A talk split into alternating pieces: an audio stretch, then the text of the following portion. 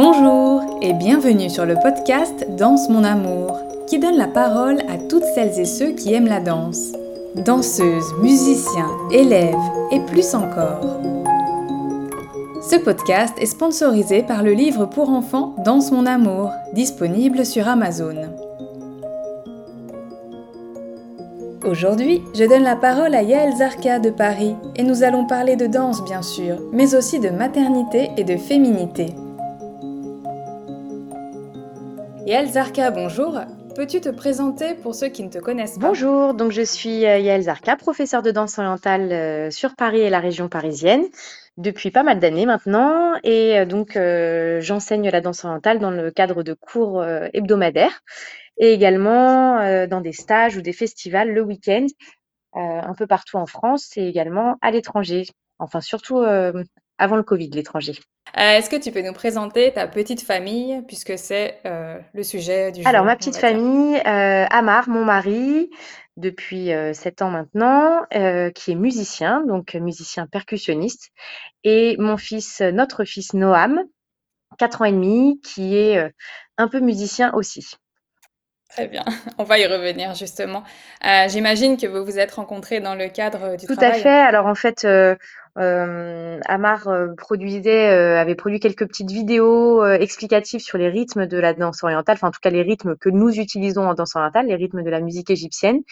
moi, à l'époque, j'essayais vraiment d'apprendre un peu par tous les moyens d'obtenir des infos. Donc, j'étais tombée sur ces vidéos qui m'ont beaucoup plu et donc on, on a été amenés à travailler ensemble et c'est comme ça qu'on s'est connus. Euh, est-ce que tu as un autre métier en parallèle Non, j'ai pas d'autre métier depuis euh, le jour où j'ai eu mon diplôme. Donc, euh, euh, j'ai un BTS en économie sociale et familiale. Depuis ce jour-là, j'ai décidé de me consacrer à la danse orientale. Donc, dans un premier temps, surtout la, la danse en termes de spectacle, donc le métier d'artiste danseuse, et ensuite l'enseignement. Et euh, maintenant, c'est beaucoup plus l'enseignement que le travail de danseuse. d'enseignement? Par choix ou parce que c'est plus stable ou parce que c'est Alors, heu, au tout mieux? début, heu, je n'avais aucune intention d'enseigner, c'était pas du tout quelque chose qui m'attirait, mais heu, on va dire que c'est ma mère qui m'a poussée, heu, vers cette voie en me disant que justement ce serait plus stable et et un métier un peu plus, Ouais. Hem, à long terme, on va dire et puis, heu et puis maintenant avec le temps, en fait, je préfère nettement enseigner que que danser en en spectacle. Est-ce que tu as essayé ou envisagé une carrière à l'étranger, notamment en Égypte, exemple, non, jamais en heu, Égypte et jamais nulle part ailleurs d'ailleurs. Heu, je suis tout simplement quelqu'un de très casanière en fait, donc heu et très proche de ma famille. Donc heu, pour moi, c'est pas imaginable, heu alors quand je parle de ma famille, je parle pas là de mon mari et de mon fils parce que là maintenant c'est une évidence, mais mais avant ça, je me voyais pas du tout partir loin de de chez mes parents, de de chez mes grands-parents et cetera. Ouais, Donc j'ai jamais imaginé, ma carrière en dehors de de la ville de Paris. Hem, est-ce que tu as toujours voulu être danseuse? Alors toujours, heu Est-ce que c'est un rêve que tu as nourri Non, petite? petite, non, j'étais plutôt un peu du genre, heu, garçon manqué, tu vois? Qui qui aimait, heu, mettre des survêtements, heu, très larges, et et j'aimais plus les sports, du type, le basket, le volley, heu, des choses comme ça et c'est, vers l'âge de 14 ans que j'ai eu envie, peut-être de me féminiser un peu au moment de l'adolescence, pour, pour tenter le la danse orientale et heu et au départ, honnêtement, d'ailleurs, c'était pas du tout une passion, c'était vraiment juste un petit hobby comme ça, heu, 1 heure par semaine et c'est que plus tard que ça c'est devenu enfin, c'est devenu pour moi une évidence de devenir, heu, une danseuse. Mais c'est pas un rêve de petite fille Mmh. contrairement à à beaucoup d'autres. Est-ce que tu as toujours voulu être maman? Ah oui, ça, je me suis jamais, heu, imaginée, heu, ne pas le devenir. Heu, j'ai eu la chance que ce soit possible, heu, Mmh. en plus. Hem, mais heu, de depuis toujours, je me voyais même, heu, c'était un peu ça mon ambition quand j'étais plus jeune, c'était d'être, heu, mère au foyer avec 5 enfants. C'était ça mon ambition. Heu, maintenant que j'en ai un, je n'imagine pas du tout en avoir 5 et surtout, j'imagine pas du tout, hem, ne pas faire le métier que je fais maintenant. Hem, est-ce que le fait de devenir maman, c'était un long processus ou c'est arrivé, heu, Non, c'est arrivé, La assez rapidement, après, heu, une mauvaise expérience de de fausse couche, mais c'est quand même assez, heu, c'est quand même venu assez rapidement. C'est moi qui ai quand même pas mal patienté justement parce que je me donnais toujours la priorité à ma carrière et qu'on a toujours l'impression que c'est jamais le bon moment pour euh, bah, pour faire une pause dans sa carrière parce que très clairement quand on est euh, danseuse orientale euh, euh, on continue pas à danser dans les restaurants à neuf mois donc du coup voilà je je repoussais je repoussais pareil pour ma carrière à l'international ça veut dire forcément faire une croix sur les voyages donc pas évident on a toujours des engagements euh, sur les festivals à l'étranger. On est engagé un an à l'avance, donc euh, c'est toujours un peu compliqué de se dire qu'on on va un peu euh, euh planter les gens, euh, pas à la dernière minute, mais, bon, quelques mois avant, une fois qu'ils ont lancé leur com. Donc c'est ça qui est pas évident. Ouais, c'est compliqué, surtout souvent tu es tête d'affiche. C'est ça. Et donc on n'est on n'est pas remplaçable comme on le voudrait en fait. As, tu l'as un petit peu évoqué, euh, tu as fait la terrible expérience d'une fausse couche. Euh, tu as aussi euh, une deuxième fausse couche, je crois, plutôt récemment. Et tu l'as évoqué sur les réseaux sociaux. je voulais savoir ce qui t'avait poussé à en parler. Pourquoi tu as rendu cela Alors, en fait, tout simplement parce que, bon, la première fois que ça t'arrive, tu as l'impression que c'est que, que, ça tombe sur toi, qu'il n'y a que toi, que c'est c'est c'est vraiment tout le malheur te tombe dessus. finalement, quand tu en parles un petit peu autour de toi, bah, tu te rends compte qu'il y en a énormément des, femmes à qui ça arrive. Et puis, bon, bah, sur ce, je suis tombée enceinte, retombée enceinte assez rapidement, donc voilà, c'était presque oublié. Et puis, et puis donc ma troisième grossesse, c'est terminé de la même façon que la première, et ça a été vraiment difficile de se dire, ça me retombe dessus une deuxième fois, parce qu'en fait la première fois, on se dit bon bah je suis dans les statistiques. Euh, la deuxième fois, on se dit non mais là, j'ai vraiment pas de chance parce que il y en a pas beaucoup à qui ça arrive euh, une deuxième fois. Et du coup, euh, c'était euh, pas évident à, hum, à, à, gérer parce que parce que contrairement à la première fois où j'avais tout de suite annoncé à tout mon entourage que j'étais enceinte parce que pour moi c'était naturel de leur dire. Là, du coup, je l'avais pas annoncé en me disant bon si jamais ça tourne mal, je préfère patienter. Et, et, en fait, bah, du coup, quand ça tournait mal, bah, c'est encore plus difficile de, de se retrouver un peu euh, un, un, peu seul euh, de pas pas pouvoir euh, vraiment partager le ce qu'on ce qu'on ressent. Et, et donc j'ai pas mal lu sur les réseaux sociaux et je me suis rendu compte que il y avait des femmes qui vraiment étaient très très très très mal entourées quand ça leur arrivait, qui étaient même parfois euh, jugées, critiquées par leur propre mari, par euh, par leur belle famille. Enfin bon, vraiment, j'ai vu des choses assez affreuses, alors que moi, bah, évidemment, ça n'a absolument pas été euh, comme ça. J'ai été quand même bien entourée, même si je l'avais pas crié sur tous les toits, mais j'avais été bien entourée. Du coup, j'avais envie de pouvoir le, le, partager publiquement parce que justement, en tant que personne publique, on va dire, sur les réseaux sociaux, mon discours a peut-être un peu plus de poids que que si bah, si j'avais 10 followers, on va dire. et, et, donc, du coup, j'avais envie de, de, partager ça pour, pour les autres, pour leur dire ne vous cachez pas, n'ayez pas honte, ça arrive à tout le monde. Ça arrive même aux gens qui font toujours semblant d'avoir le sourire. En fait, c'est un peu ça que je voulais dire aussi, parce que sur les réseaux sociaux, on sait bien que on ne montre que ce qui va bien. Et, et donc, les gens se disent que, que ça, ça, n'arrive pas aux autres. Donc euh, voilà, j'avais voulu en parler. Puis en fait, les, les témoignages que j'ai reçus, c'était assez hallucinant. Les, les centaines, c'était vraiment des centaines de témoignages de femmes à, qui euh, c'était arrivé et à qui c'était arrivé, mais pas une fois, deux fois, trois fois, quatre fois, dix fois parfois. Enfin, c'était vraiment finalement. Après, en fait, ça te permet de relativiser. Tu dis, oh, bah moi, ça va. En fait, c'était que deux fois. Hein.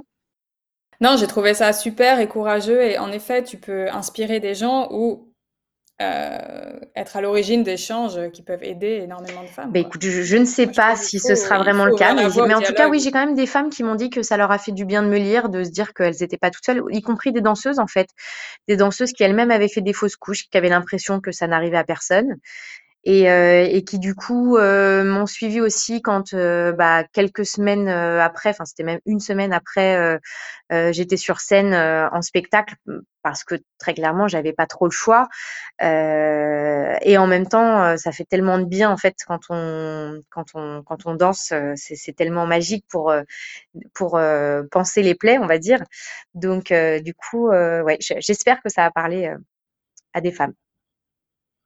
Euh, as-tu eu peur, euh, je reviens sur euh, la grossesse et le premier bébé, as-tu eu peur du bouleversement corporel qu'entraîne la grossesse euh, pendant, mais surtout après la grossesse? Alors, Le bouleversement pendant, moi déjà, ce qui me faisait le plus peur, c'était euh, la grossesse où il faut être alité. Moi, ça, c'était vraiment ma hantise parce que j'ai des, j'ai une- des amies danseuses à qui c'est arrivé de devoir être alitée à deux mois de, de grossesse.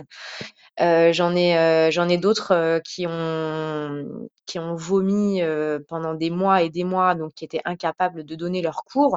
Ça, ça vraiment, c'est quelque chose qui m'angoissait. Bon, j'ai eu beaucoup de chance, ça s'est très bien passé. Après, au niveau des déformations du ventre pendant la grossesse, euh, enfin du corps, mais particulièrement du ventre, bah, c'est sûr que c'est un peu frustrant de plus pouvoir faire des ondulations du ventre, hein. Mais, euh, mais je l'ai vraiment très bien vécu. que La, danse m'a fait beaucoup de bien, en fait. Ça me faisait. Quand, j'étais chez moi sur mon canapé, je me sentais mal. Et puis dès que. Quand je dis je me sentais mal, j'avais mal au dos, j'avais mal partout. Et puis dès que j'allais à mon cours de danse, je me mettais un coup de pied aux fesses parce que très clairement, on n'a pas toujours euh, la motivation. Mais quand j'y étais, en fait, euh, ça me changeait complètement les idées. Ça me faisait du bien. J'avais mal nulle part. Je me sentais légère, rien à voir avec la vie du quotidien. Et après la grossesse, bah, j'ai eu de la chance aussi dans le sens où j'ai pas eu trop de pas eu trop de marques sur mon corps. Les marques principales, bah, c'est la prise de poids. Il m'a fallu il m'a fallu pas mal de temps avant d'arriver à reperdre, mais en fait, c'est pas parce que je n'arrivais pas à perdre, c'est parce que je trouvais pas la motivation pour euh, pour, euh, pour perdre. Parce que quand on manque de sommeil, quand on arrive déjà difficilement à, hum, à, à faire des repas euh, complets, euh, c'est vrai qu'en plus faire un régime, euh, quand, quand on, on est fatigué et qu'on n'est pas au top, euh, c'est difficile. Et techniquement, le bassin s'élargit et je pense a une... ça revient pas complètement à la, à la Ah, bah écoute, quoi. euh, je sais pas pour moi, honnêtement, je- j'en ai pas pris conscience, mais, euh, mais j'ai d'autres euh, amies danseuses qui m'ont dit effectivement qu'elles avaient senti leur bassin qui s'était élargi et que ça avait vraiment changé carrément le, leur danse, hein, que ça avait vraiment, euh, mais, mais, mais, dans le, ouais, mais dans le très très bon sens, c'est-à-dire que leur bassin était plus imposant, plus mobile, donc euh, ça c'est génial. Bon, le mien ayant toujours été assez large et imposant, j'ai j'ai moins senti la différence. Le fait euh, d'être danseuse orientale a-t-il facilité ton accouchement? Euh, j'ai déjà entendu des témoignages de danseuses pour qui ça s'est passé très facilement grâce à la fameuse euh, mobilité du bassin. alors, heu, je ne peux pas dire, que, ça ça m'ait permis d'a d'accoucher plus facilement parce que moi déjà j'ai accouché avec péridurale et avec péridurale bien corsée, je voulais absolument rien sentir donc j'ai passé, ma journée à appuyer sur le bouton de la péridurale. Mais par contre, très clairement, oui, ça m'a permis, de mieux comprendre, connaître mon bassin, mon anatomie, donc mieux comprendre quand, heu, on te demande de de basculer, heu, ton bassin, quand on Ouais. quand on te demande de, heu, par exemple, faire des 8 heu, pour, soulager un petit peu, le les douleurs, en attendant la péridurale. Ça, je me souviens que c'est vraiment, le 8, heu, c'était le 8 avant exactement du bassin. C'est vraiment le mouvement qui le seul mouvement qui m'a soulagée un petit peu en attendant, heu, la péridurale et ça, c'est sûr que j'avais pas besoin de réfléchir à comment je le faisais, c'était assez, heu, spontané. C'est-à-dire ça, à l'hôpital, on t'a dit, euh, tenez, faites un 8 comme ça. C'est à Alors, l'hôpital qu'on t'a je saurais pas dire, je, je me souviens pas qu'on m'ait dit de, de faire ça. Je me souviens que j'avais très très mal et que j'étais euh, debout parce qu'on te recommande euh, d'être debout pour que ça descende un peu plus vite et que je me suis accrochée à mon mari et que j'ai fait naturellement euh, ces- ce, ce 8-là. Mm. Euh, je me sans, sans trop me poser de questions, en fait, euh, voilà, ça, ça venait naturellement. Bon, on sait très bien que on bouge nos bassins assez facilement euh, dans toutes les directions et, et du coup, c'est ce mouvement-là qui est venu naturellement. D'accord, oui, donc ça a quand même été présent, Oui, on va oui, dire, oui, je peux dire que ça a été présent.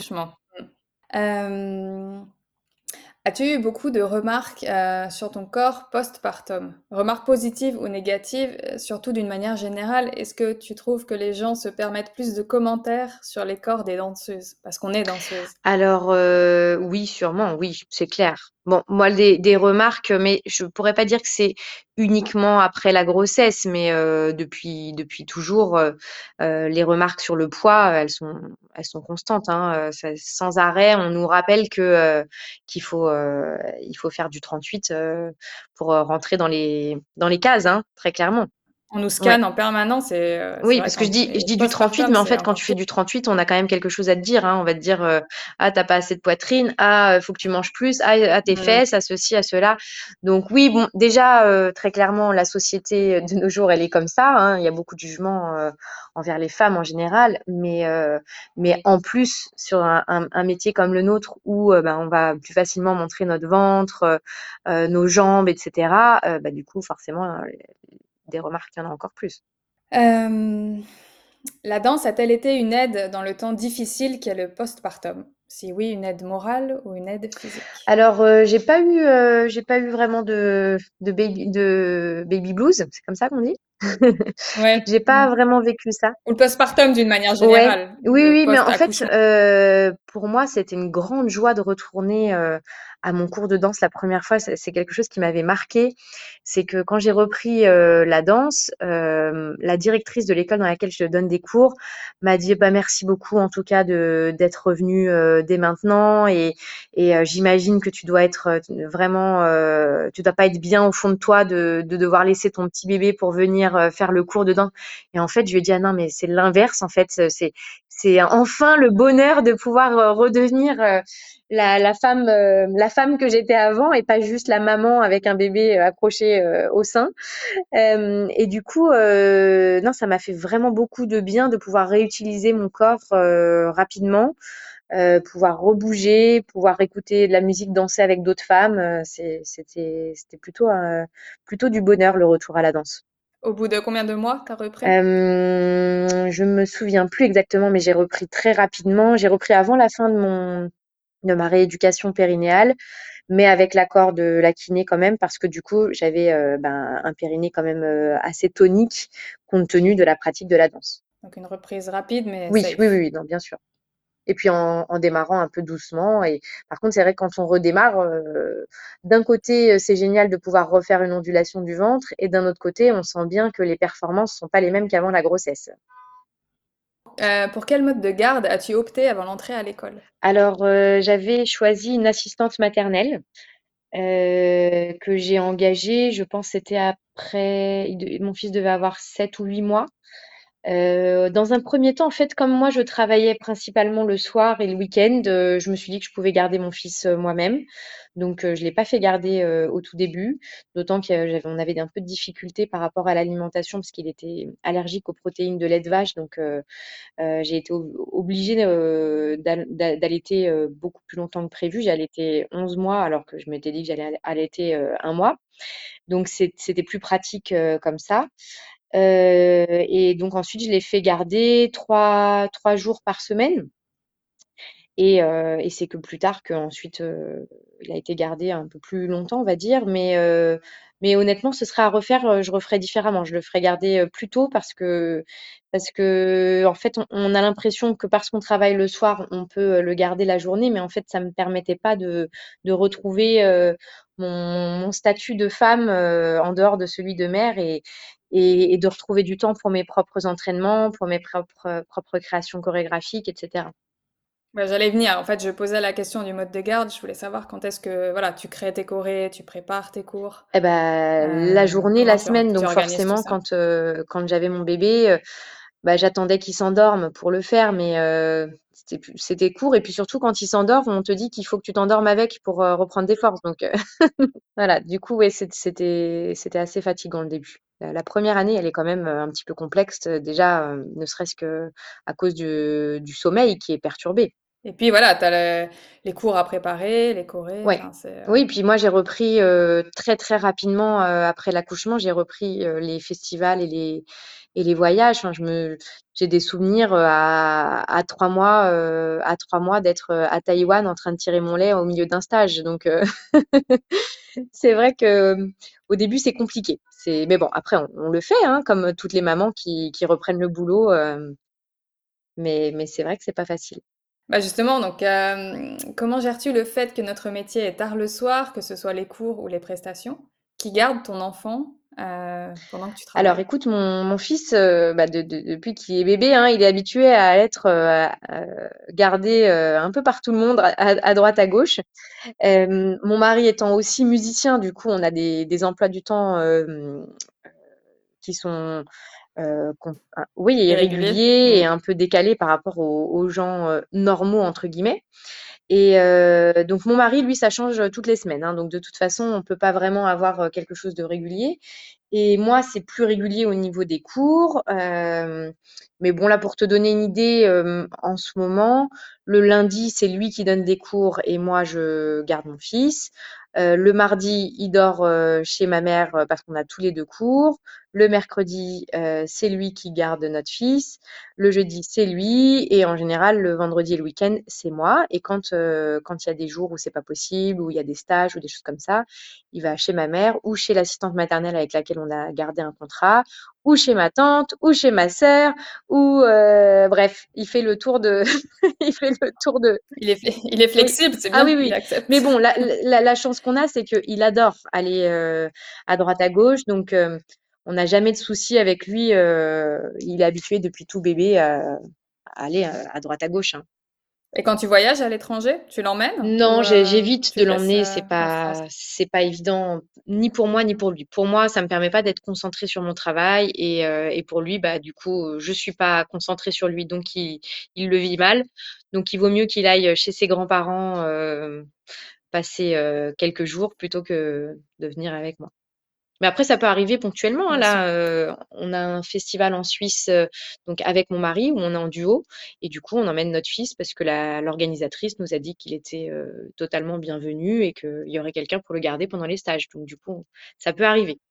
Est-ce que ton fils t'a déjà vu danser sur Eh ben non, écoute, justement, j'ai réalisé ça récemment, c'est que finalement, mon fils m'a jamais vu en spectacle. Bon, je lui ai montré une ou deux petites vidéos, mais pas tant que ça. Du coup, en fait, il y a peu de temps, il a vu, euh, on a été dans un restaurant et j'avais deux de mes amis euh, orientales qui ont fait une démo de danse orientale et il était mais complètement ébloui et impressionné de voir ces filles avec des beaux costumes. Et je lui ai dit, mais tu sais, je fais pareil.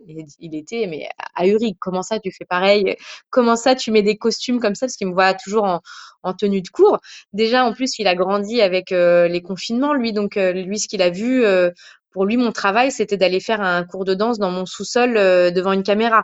Donc, il avait même pas conscience que j'avais des élèves, par exemple. Il a, il a pas compris que j'avais des élèves. Il l'a découvert que, que cette année.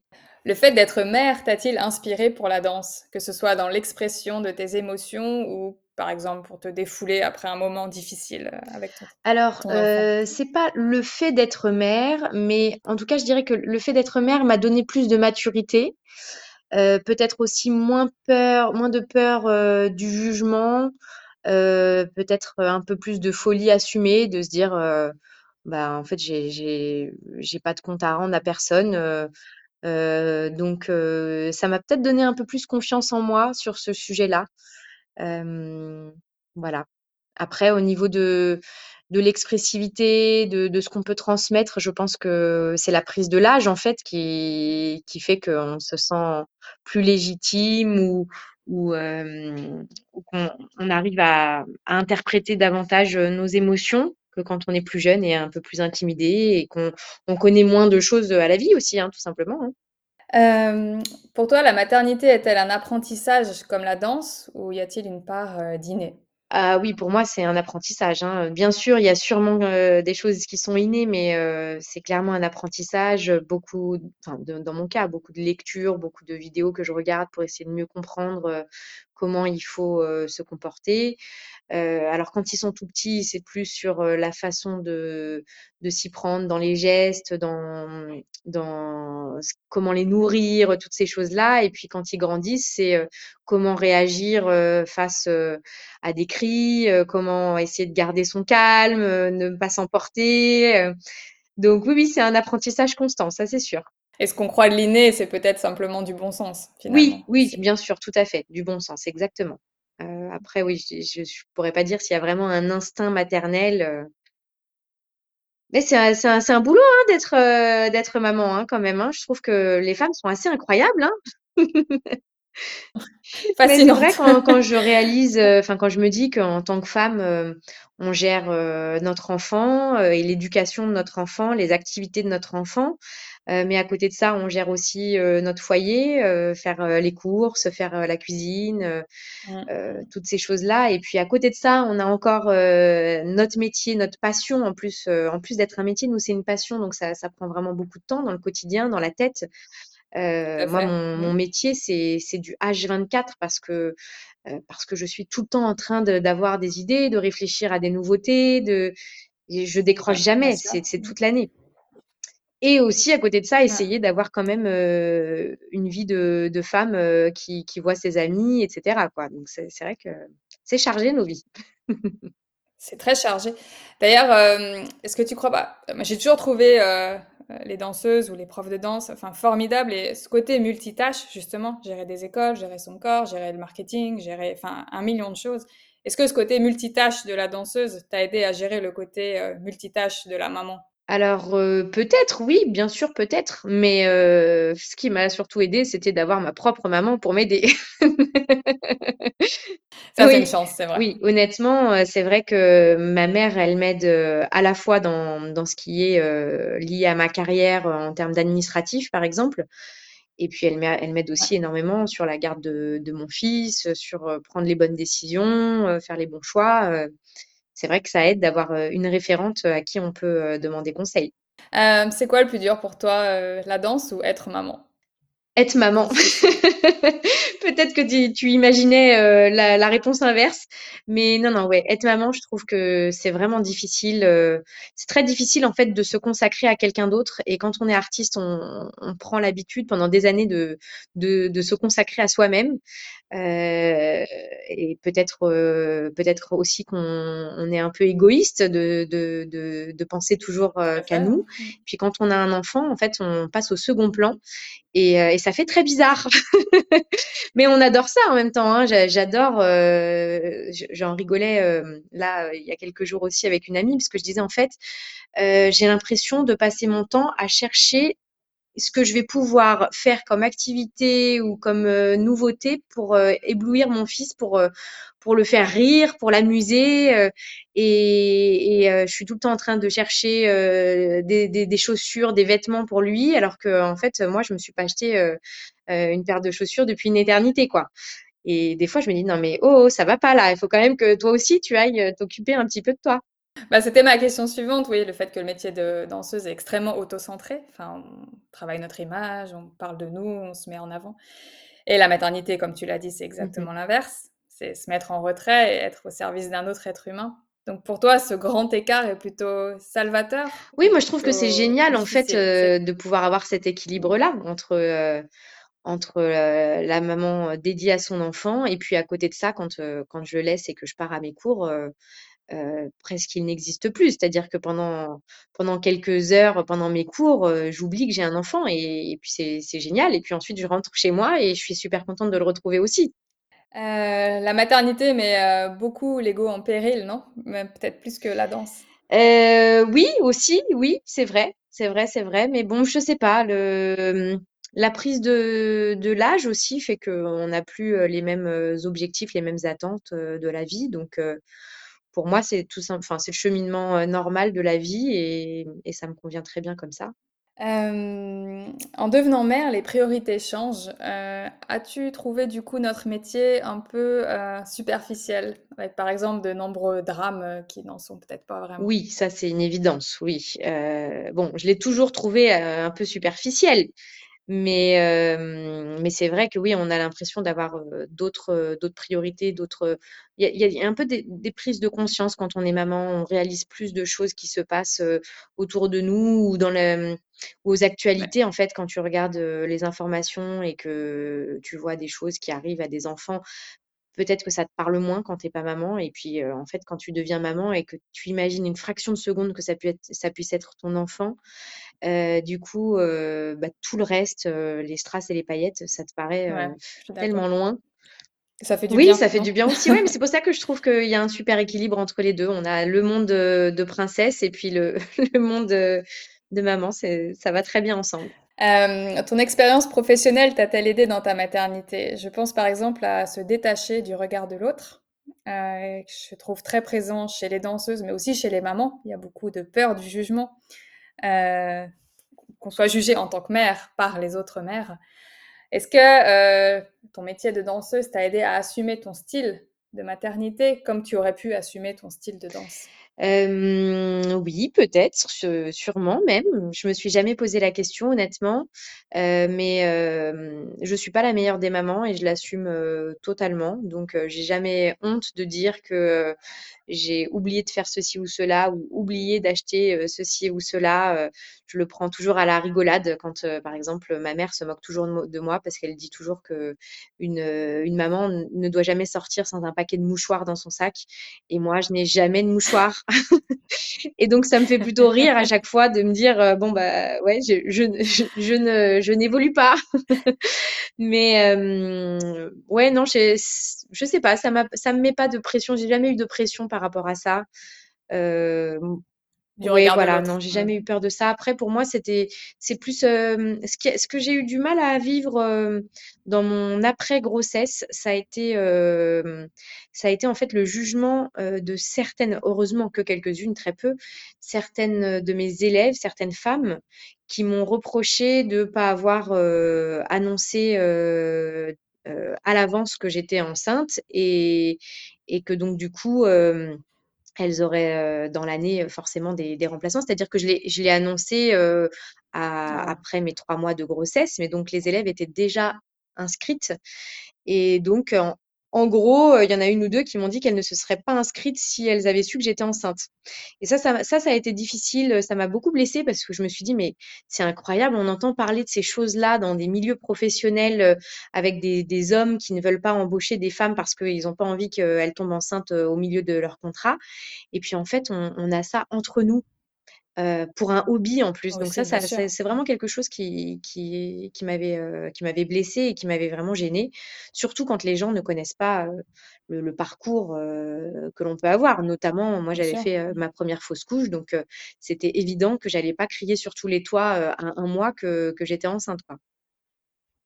Avec la maternité, la charge mentale explose. As-tu une stratégie ou un secret pour tout gérer? Ou du moins pour alléger cette charge Alors non, je n'ai pas le secret, mais si tu l'as, tu me le donnes.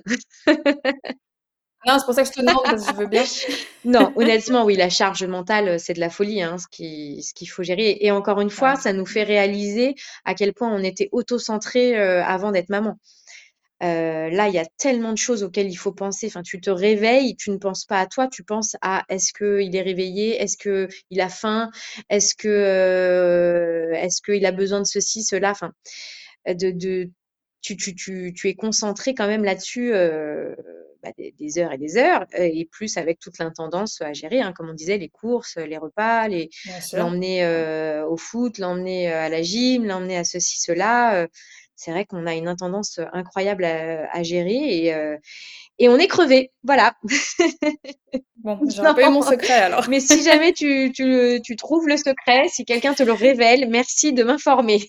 Ah, il y a une danseuse qui m'a dit j'ai une femme de oui, ménage. Oui, alors je vais te dire, j'ai la femme de ménage aussi. Alors plus les années passent et plus euh, elle fait euh, d'heures dans la maison et plus je prends aussi euh, la femme de ménage, une autre femme de ménage pour le repassage et le jardinier et le j'en rajoute de plus en plus en me disant bah allez, je, je vais pouvoir me libérer du temps mais non, je n'y arrive quand même pas. Avec un papa musicien et une maman danseuse, j'imagine que la musique domine entièrement à la maison. Euh, est-ce que ton fils a adhéré tout de suite ou est-ce qu'il a justement rejeté euh, ce trop-plein ou cet aspect très imposant chez vous? Parce que peut-être la danse ou la musique prend, lui prend son papa et lui prend sa maman. Non, il adore. Il adore, euh, il adore parce qu'il peut aller jouer de la musique avec papa dans le sous-sol. Donc depuis tout petit, oui, il, joue. alors il joue pas bien, hein, mais depuis tout petit, en tout cas, il s'amuse à jouer. Et puis quand quand il y a les cousins ou les voisins ou les copains qui viennent à la maison, il est hyper fière de, de, les emmener dans le studio de musique de papa et de pouvoir jouer un peu de musique avec. On a été voir papa en concert la semaine dernière. Il était euh, vraiment très très fier euh, euh, de, de, pouvoir le regarder jouer sur une scène avec des lumières et avec des, tout un public qui l'admirait. Et, et, niveau danse, il aime danser. dès qu'on met de la musique, il, il bouge. Alors, il n'est pas, il est pas hyper doué pour l'instant, mais, mais c'est quelque chose qui lui plaît. Et, et je pense quand même qu'il réalise que nos métiers nous prennent du temps, c'est sûr, mais en même temps, ils nous permettent aussi une certaine flexibilité. Que, finalement, peut-être que mmh. tous les enfants n'ont pas la chance d'avoir, leurs parents qui viennent les chercher à 4:30 à l'école, hein. Vous êtes un couple mixte, comme, un couple sur 4 Ah en bon? France. D'accord, pas. ce mélange est-il une richesse, comme le veut la légende, ou plutôt un nid à problème? Alors, pour préciser déjà un peu la mixité, donc mon mari est français d'origine, algérienne, musulman et donc moi je suis française d'origine, marocaine tunisienne, juive. Et des soucis liés, à notre mixité, il y en a vraiment mais jamais, jamais eu. On n'a jamais eu de de problème sur ce sujet.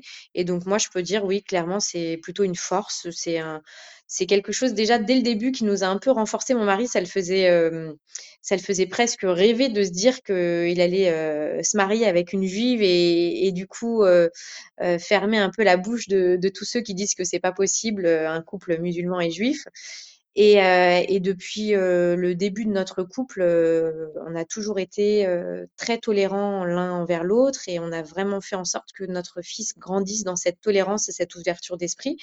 Donc heu heu, mon mari, n'hésite pas, à mettre, une kippa sur sa tête, quand je lui demande d'en mettre une au moment d'une prière juive et et moi j'hésite pas, à cuisiner, son repas, à la minute près, au moment du ramadan. Heu, donc heu, voilà, il y a vraiment un mélange de cultures et une mixité qui fonctionne très bien et qui, jusqu'à maintenant, nous a pas posé de soucis. Alors, heu, les gens nous disaient: «Mais c'est quand quand vous aurez un enfant, c'est là qu'il y aura les soucis». Écoute, pour l'instant, heu, il a 4 ans et demi et des soucis, il y en a pas. Mais heu, je sais pas, peut-être en grandissant. En même temps, on est bien d'accord l'un et l'autre sur le fait que notre fils décidera de la religion qu'il veut avoir ou pas d'ailleurs, s'il veut pas en avoir. Donc quand, quand il en aura l'âge, il choisira ce qu'il a envie, de choisir. Donc vous lui a vous lui avez laissé le choix en Ah bah, l'exposant il vit vraiment 2 les 2 et je pense que pour l'instant, il a peut-être un peu de mal à à comprendre que c'est 2 religions, différentes. Mais il il voit tout à fait, le ramadan, l'Aïd et cetera et et il voit, les fêtes de Hanouka, de Pessah, qui sont les fêtes juives. Peut-être parce que vous êtes vous êtes nés tous les 2 en France, Oui, tout à fait et on est très ouverts d'esprit tous les 2 et on n'est pas très pratiquants aussi. Donc en vivant en France et avec, heu, du coup 3 religions qui se côtoient plus ou moins, heu, vous faites tout le temps la fête et vous êtes tout le temps à table, non? Et oui, c'est pour ça qu'on est en surpoids. C'est un peu ça, oui. Non, non, non, bon, c'est pas c'est pas dans notre la la religion ne fait pas partie de notre quotidien, hein, très clairement. Hem, mais heu, mais oui, on on aime bien toutes les fêtes, heu, religieuses, parce qu'on aime bien, l'aspect, culturel, se retrouver en famille, convivial. Mmh. Le podcast s'appelle «Danse mon amour». Est-ce qu'il y a quelque chose que tu voudrais dire à la danse? Mmh Et beh, écoute, je remercie la danse parce que, mmh, elle m'a apporté beaucoup de choses dans la vie, beaucoup de belles rencontres, beaucoup de beaux voyages, beaucoup de moments, d'émotion. Heu, elle m'a apporté aussi de me sentir beaucoup mieux dans mon corps, ça c'est une évidence. Heu, comme je disais, j'ai commencé à l'adolescence, à l'âge où où je me sentais très mal dans mon corps, où j'avais beaucoup de mal à assumer, mes formes. Heu, donc ça ça m'a apporté tout ça. Ça m'a aussi, permis de d'apprendre davantage à m'embellir. Hem, je parlais de belles rencontres, mais aussi même des des amitiés très fortes, heu, avec, des des amis qui sont devenus, heu, bah, je pense, notamment, à Sharon, heu, qui est devenue, heu, la la marraine de de mon fils, donc vraiment quelque chose de Mmh. très fort. Donc voilà, non, merci la danse, merci d'être là dans ma vie. J'avoue que je n'arrive pas une seconde à imaginer ma ma vie, sans danse, à l'imaginer avec un autre métier. C'est pour pour moi, c'est vraiment, c'est ça me paraît impossible et je me dis je si je si j'avais fait Je un autre comprends. métier, notamment Mmh celui que j'étais partie pour faire au départ, qui était dans le social, je me dis: «J'aurais sûrement été, heu, très malheureuse dans ma vie» parce que là, en fait, je suis tellement heureuse et épanouie que même si bien sûr, comme tout le monde, hein, il y a des choses qui vont pas, mais mais dans l'ensemble, je me dis que j'ai beaucoup de chance. Bien sûr. Beau moment de Tout gratitude. à fait, c'est ça. Bon, l'heure a tourné, je vais te libérer. Je pense que tu vas Et chercher ton oui, fils il à est l'heure. On reste on reste dans le Le thème? silence dans la maison, c'est terminé.